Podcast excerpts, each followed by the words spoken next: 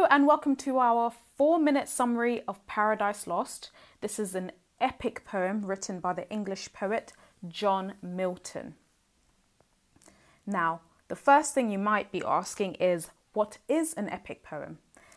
To be clear, an epic poem usually has a calling of the muse, so it's any type of poetry which has a muse, an inspiration.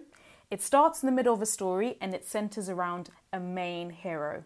A very famous example of an epic poem is the Odyssey, uh, and Paradise Lost is another very, very famous epic poem which is written in blank verse by John Milton. It does not have a rhyme scheme, it has what we'd either call an irregular rhyme scheme or blank verse. And it's written in the style of Greek epic poetry. However, he does apply it to a Christian story taken from the book of Genesis. Specifically, when you're thinking about this story, the muse that Milton invokes is the Holy Spirit.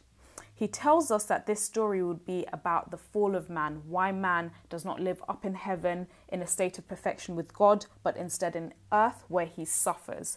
And this means that this is the story taken from the book of Genesis, the first book in the Bible, about Adam and Eve, who are seen as the original humans. Going into the poem itself, the poem or the story begins in hell. The devil and his followers have just been kicked out of heaven for rebelling against God. They had become jealous of God's son, Jesus, and they are now planning revenge. Satan decides to go to a new place that God created earth and to wreak havoc. Meanwhile, God sees what's happening, and his son, Jesus, does offer to sacrifice himself for humanity, as they both know what's going to happen already.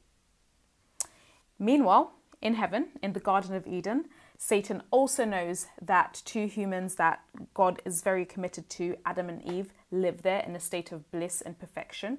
He hears God advise them that they can eat anything in this Garden of Eden apart from anything that's on the tree of knowledge. And the angel, Raphael, does warn both Adam and Eve that they will be tempted, and he tells them about Satan and his mischievous ways. However, Satan transforms himself into a snake and he comes to Eve when she's alone. He talks her into trying the forbidden fruit and he does so successfully. She tries it and then she goes on to convince Adam to also try it, and the fruit that she tries is obviously the apple. Satan, after committing this act, happily returns back to hell. God discovers this action, and the angel Michael does go to Adam and Eve and tell them that they have been cast out of the Garden of Eden because of their disobedience, and he tells them that they must leave paradise forever and go to earth. However, Angel Michael does promise both Adam and Eve that if they are good in their lives on earth, they will return back to the Garden of Eden and back to heaven and join God in paradise after death, and everybody leaves in sadness. So that's it in terms of a summary for Paradise Lost. I hope you found this useful particularly if you are revising on a very last minute basis to uh, ahead of your exams. If you found this video useful, do give us a thumbs up because this will be really useful for other students to know that this contains some very important information that can really help them.